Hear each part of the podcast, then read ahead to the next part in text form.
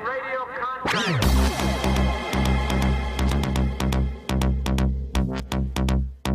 What kind of people are we? I am in radio contact.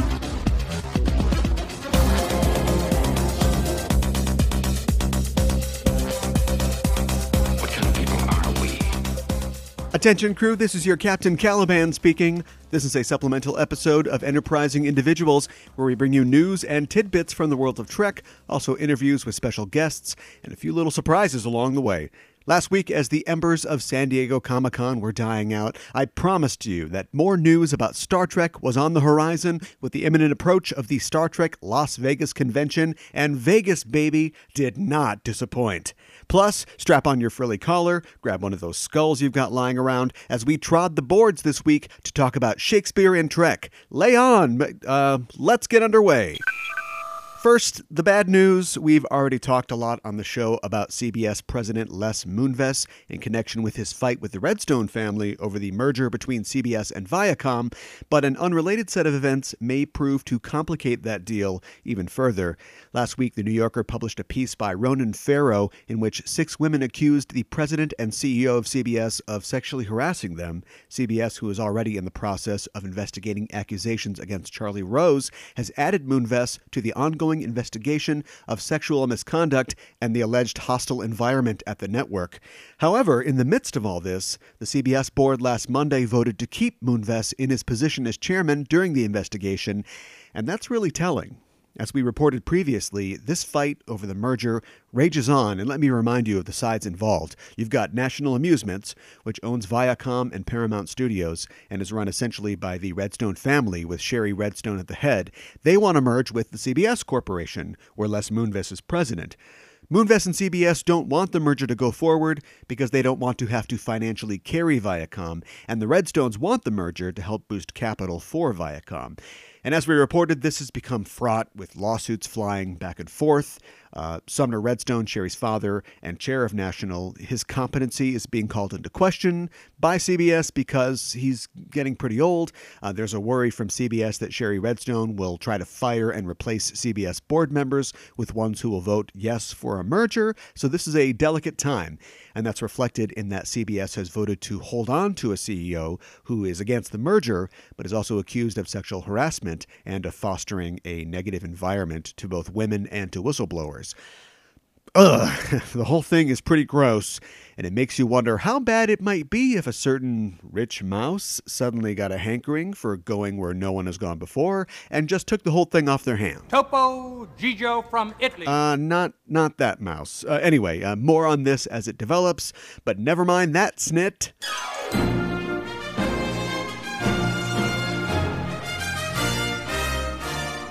Hey, you, uh...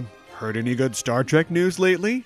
Jeez, I mean, I know I follow a lot of Star Trek news groups, and I have a lot of friends who like Star Trek, but man, my social feeds were chock-a-block last weekend with one and one story only. And as I'm sure you've now heard, Patrick Stewart will be returning to the world of Star Trek to reprise his role as Captain Jean-Luc Picard. Fans at Star Trek Las Vegas last weekend were treated to a special announcement by the man himself, and listeners to this show will remember that we reported in June on the rumors that Stewart might return as Picard. Well, guess what? The rumors are always true. He'll be back. The new show, which will premiere at an unspecified date on, where else, C B S All Access, will revisit the intrepid captain twenty years after the events of Star Trek Nemesis. And the creative team for the series is comprised of Alex Kurtzman, ugh, James Duff, huh? Akiva Goldsman, Michael Schaben, hmm, and Kirsten Beyer, hmm. This segment brought to you by Involuntary Nonverbal Emotional Responses. My favorite part of this story is that Michael Chabon, Pulitzer, Hugo, and Nebula award-winning writer, will be a producer and uh, presumably a writer on the series. And it's like, yeah, yeah, I've enjoyed writing all these amazing books and being highly respected in fiction, but what I really want to do is sit in a writer's room and drink bad coffee and argue with twenty-five-year-olds about whether or not Picard should wear a hat. I mean, it doesn't seem like a promotion to me, but hey, if you love Star Trek, there you go.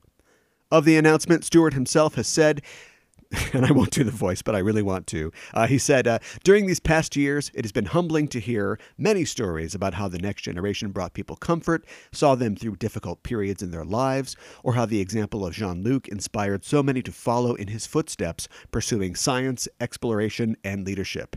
I feel I'm ready to return to him for the same reason, to research and experience what comforting and reforming light he might shine on these often very dark times. Amen. Patrick Stewart and Jean-Luc Picard, two men of light, indubitably.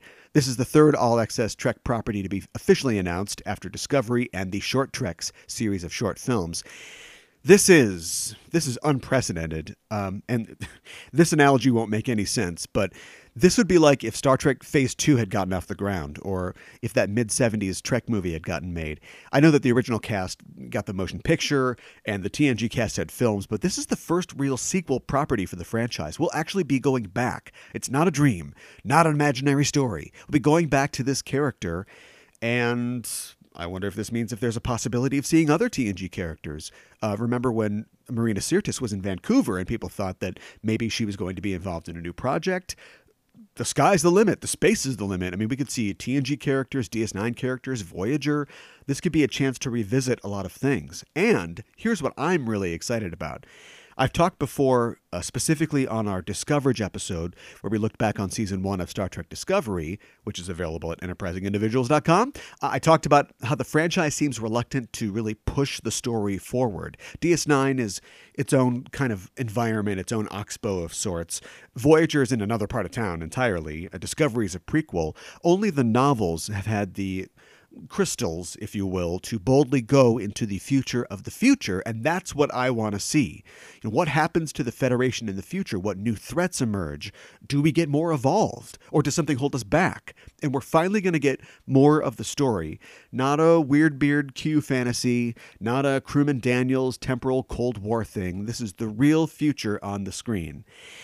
I'm so excited, I'm going to forget that Akiva Winter's Tale Goldsman's on board, and if the Kurtz can make something like this happen, I'm one step closer to not wanting him dead. So what's the show going to be about? That's the big question now. I still like the pitch that we came up with in our live episode from this year's Convergence with Melinda Snodgrass, uh, the idea that Picard is retired from Starfleet, and he's an Indiana Jones-type archaeologist. He's saving the treasures of the galaxy from the ne'er-do-wells of the galaxy with the help of the slightly more do-wells of the galaxy, like a Firefly-type show in the Trek universe. It's anyone's guess, though. I hope they resist the impulse to bring the Borg back for the millionth time and make it a dark action show. You know they want to do it, so please don't. He just got done talking about shining light. Don't make it into some dark, edgy thing, please. We'll have more on this, as I'm sure it will develop, and we do have a little more information about the short treks that are due this fall. They'll be ten to fifteen minutes in length. Rainn Wilson is slated to direct the one that he'll be in as Harry Mudd. And slated, um, these aren't in the can already? Come on, Discovery, come on. I had that parade last show about being right, about you coming back in twenty eighteen. You got to deliver these on time. Uh, anyway, uh, he also said that the script for the Harry Mudd short trek was written by a Rick and Morty writer. And he also said that he really enjoyed... What? W- which Rick and Morty writer, Mister Wilson? You, you don't drop something like that and just push forward. People are crazy about Rick and Morty writers. They have their own wiki pages. They've got trading cards for them. So you can't just say, oh, yeah, it was written by a Rick and Morty uh, writer. Also, black bears are the best. Your humble commentator has struck out once again, as I did everything I could to try to research who he might be talking about. And I came up with zilch. The only thing that I was able to find out was it's maybe James Siciliano, who is a writer on Rick and Morty, and he was a production assistant on the two thousand nine Star Trek reboot, which that doesn't that doesn't mean anything. Uh, but he also recently retweeted the announcement on his Twitter that Patrick Stewart would be returning as Picard, which also means nothing. He's a nerd, so I got nothing. But the search continues. Does it seem like you've been hearing a lot of news about new Trek shows recently? Well, it's all part of the plan by C B S to give viewers all Trek all the time, T M. At the recent Television Critics Association press tour, C B S T V president David Stapf and other C B S officials told reporters that they are exploring additional spin-offs, in addition to the just recently announced Picard show, such as a possible Giorgio limited series. Says Stapf, "My goal is that there should be a Star Trek something on all the time on All Access. We know it draws an audience, and Discovery has done quite well." In an unrelated story, a local goose was stabbed to death last weekend by a network television president who was attempting to just get all the golden eggs at once. Services for the goose will be held at Aesop's Farm on Saturday. Dinner served after. Sauce for the goose, Mister Savick. We're not quite done with Vegas Trek news just yet. Former Trek writer and producer and current documentarian Ira Steven Behr took to the Las Vegas stage with some of his producing partners to give fans an update on the in-process D S nine documentary, What We Left Behind. According to Behr, they remain on track for a D V D and Blu-ray release this year, with a possible streaming option available in the future. The runtime was reported as an hour and forty-eight minutes, and the doc will feature H D remastered clips from the series. Behr reported that in making the documentary, they're drawing from over one hundred twenty hours of interviews with cast and crew members from the series, and although that won't include Avery Brooks, as the actor is still committed to being done with Sisko, he will appear in archival footage in the film. The segment of the doc that I'm looking forward to personally will be Ira Steven Behr, Ronald D. Moore, and the rest of the writing staff of D S nine pitching and breaking their story for a hypothetical Season eight of the show, and that'll be about twenty minutes long and will include animated segments.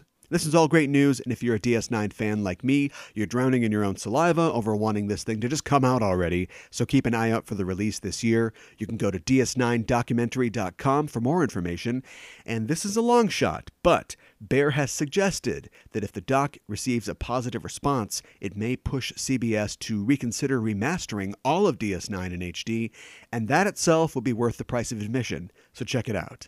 And in what may be the most encouraging news out of Las Vegas, the Star Trek novel franchise, which has lain fallow for a while now, is being re-energized with the announcement of three new Star Trek novels from Simon and Schuster. March of twenty nineteen will see a new original series novel from New York Times bestselling author and former guest of this show, Greg Cox, entitled The Antares Maelstrom. Remember that from Khan's speech in Star Trek two? No release date yet on the sequel, Perdition's Flame. In April of next year, the adventures of the starship Enterprise D under the command of Captain Jean-Luc Picard will continue in the novel Available Light by New York Times bestselling author and former guest on this show, Dayton Ward. One has to wonder if the events of this book will in some way help set up where Picard will be in the future of his all-access show, but we'll find out in April. And, full stop, before any of that, in January of next year, readers will be treated to a new Discovery novel, The Way to the Stars, by author and educator and eminent guest on this program, Doctor Una McCormack. Anyone who listens to this show regularly knows that I spend a lot of time talking to Trek authors, and we definitely consider the novels to be a critical piece of Trek storytelling and fandom. So this is amazing news that Trek publishing is in full swing. So be on the lookout for these exciting new books, and it looks like I've got a few manuscripts to dust off. I created it, and it's real! Ah, what else? Uh, the makeup designer for Discovery, Glenn Hetrick, said at the Vegas show that the Klingons would have a new look in Season two. Oh boy. Uh, it sounds like they're looking to create even more diversity in the look of the Klingons, reasoning that they're not just from uh, Kronos, you know, they're a galaxy-spanning empire, so they look different in different places. But it seems like people want them to have hair again, and Hetrick essentially implies that Takuvma and his gang were hairless because of their religious beliefs, so look for hairy Klingons in Discovery Season two. Uh, what else? Uh, Brent Spiner took the stage at the show, along with Joe Piscopo? Wow. Kids, ask your dad who Joe Piscopo was. Uh, let's see. Ah, uh, yes. So, the death of Captain Lorca was supposed to signal the end of Isaacs' antics.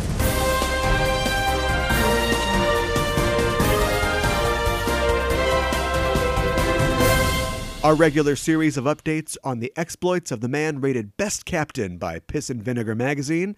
This was Jason's first Star Trek convention, and he took the stage and questions with aplomb. He also threw fortune cookies to the crowd, which is pretty baller. And of course, as usual, Isaacs brought controversy with him, saying from the Vegas stage, quote, "I grew up worshipping William Shatner.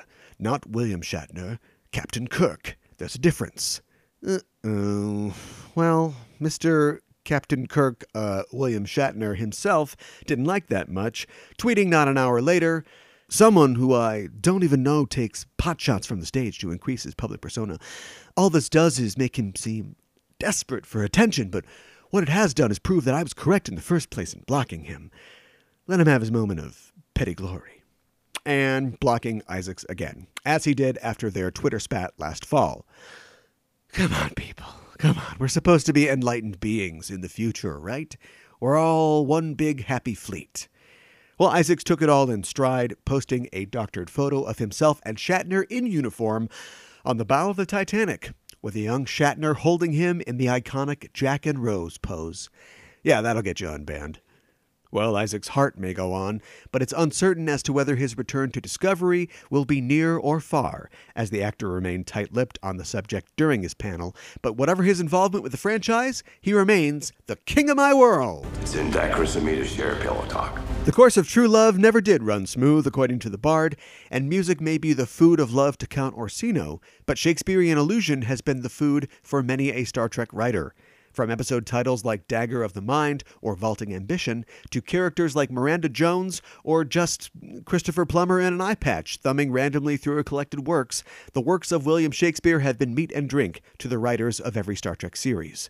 I talked last week with author Robin Laws about Trek's most explicit flirtation with Shakespeare, the original series episode The Conscience of the King, where there's literally a Shakespeare band of players on board, and Kirk is going through his own Hamlet-like curse of indecision while trying to determine the guilt of Caridian, who may be the tyrant Kodos.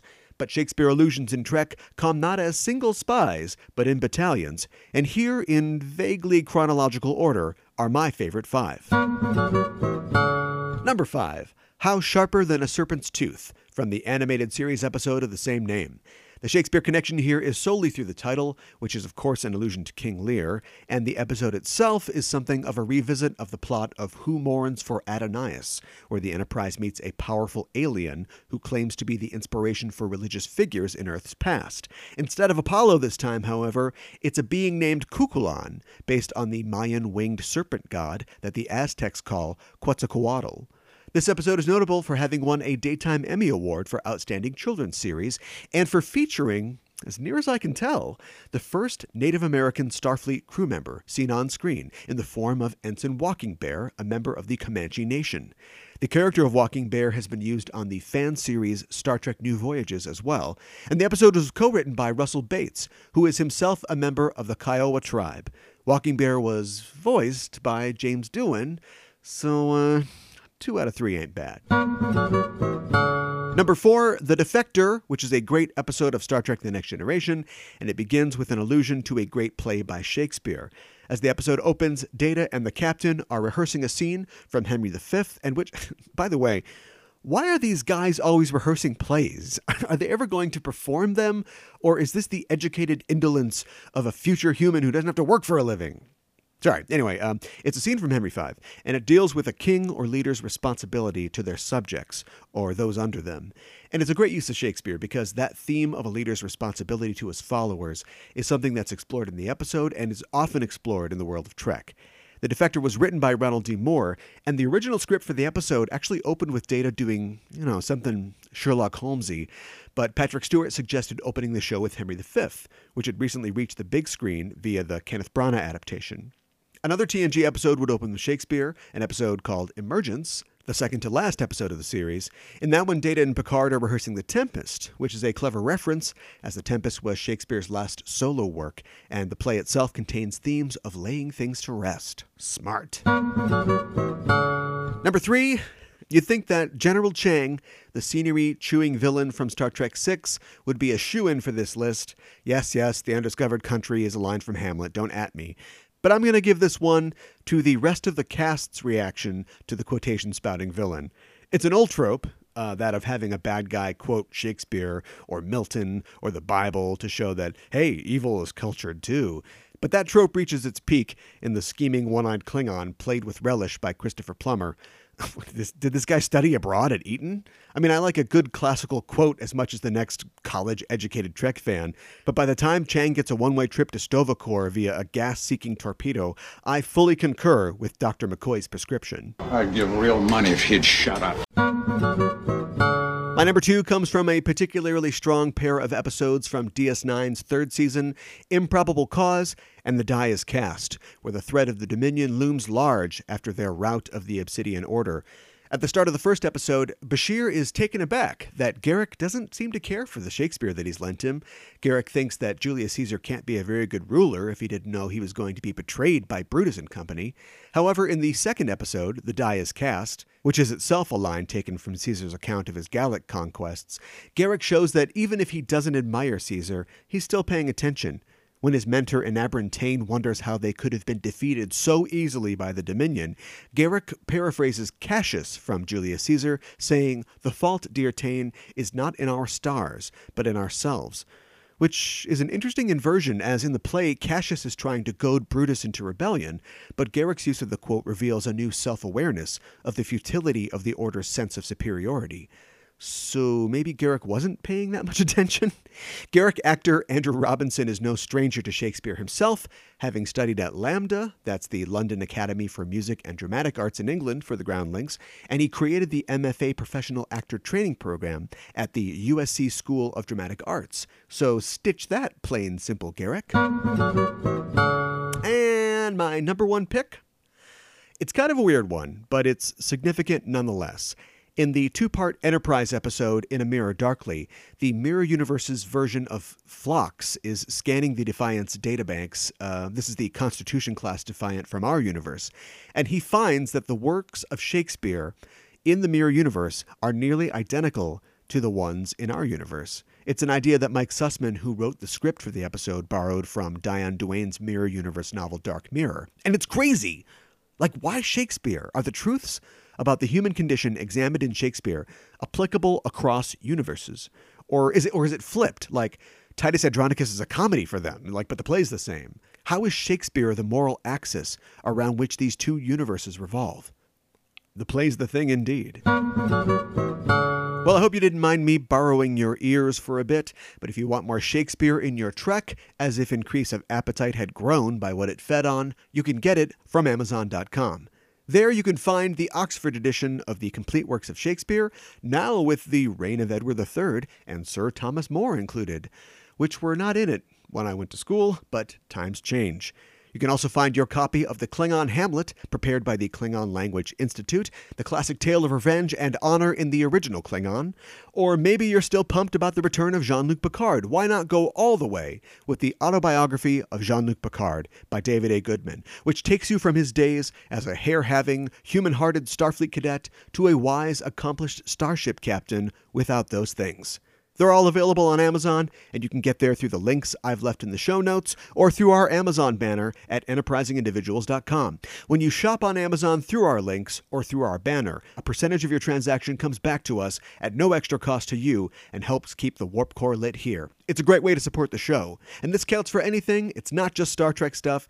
You can actually bookmark that banner, and when you click through to Amazon that way, whatever you buy, the same deal applies. And speaking of deals, all this August, the excellent Destiny trilogy by cat owner and perennial guest of this show, David Mack, is available on Amazon for just ninety-nine cents a book. That's like, that's like less than five dollars. The Borg are back. This time it's for keeps. Lock up your individuality and start modulating your phaser frequencies. Check those out. I've got links in the show notes. And maybe you're saying, poor and content is rich and rich enough. To which I would say, but riches fineless is as poor as winter to him that ever fears he shall be poor. And I would also say, if you like what you hear on Enterprising Individuals and you want to support the show, why not head to our Patreon page at patreon.com forward slash EISTpod. It's there that you can sign up to be a crew member of the show for a small monthly donation, and you can get access to our exclusive subscriber content, like our live shows, including our live show with Melinda Snodgrass at Convergence twenty eighteen, my D S nine rewatch recaps, and our new episode commentaries, like our latest commentary for The Cage. And there's show merchandise and more. Just head to patreon.com forward slash EISTpod and become a member of the crew today. Anyone can join our crew. We're not picky. He who joins our crew shall be my brother. At patreon.com forward slash EISTpod. As always, anything you contribute to the show will be appreciated and will help keep us flying. Thanks. Social media is a great way to keep in touch, but it's also a great way to get really scary news. Author and former show guest Scott Pearson. Scott. No, no, this is serious. Scott had a cardiac incident this last weekend, or in his own words, a heart attack. Scott is home now and he's doing much better, which is why I'm being so flippant about it. But our thoughts here at the show still go out to him as he recovers. Be good to yourself, people. And while you're at it, head over to generations geek dot com to hear the fantastic podcast hosted by Scott and his daughter and my Discoverage host, Ella. Get well soon, Scott, and you win just aspirin, just lots and lots of aspirin. Remember, listeners, you can tweet to us or message the show and maybe have your comment read on the air. Just go to facebook.com forward slash EISTpod or find us at, at EISTpod on Twitter or through our social media links on enterprising individuals dot com. You can also reach the show at EISTpod at gmail dot com with feedback and suggestions or to just say hello. We're waiting to receive your transmission.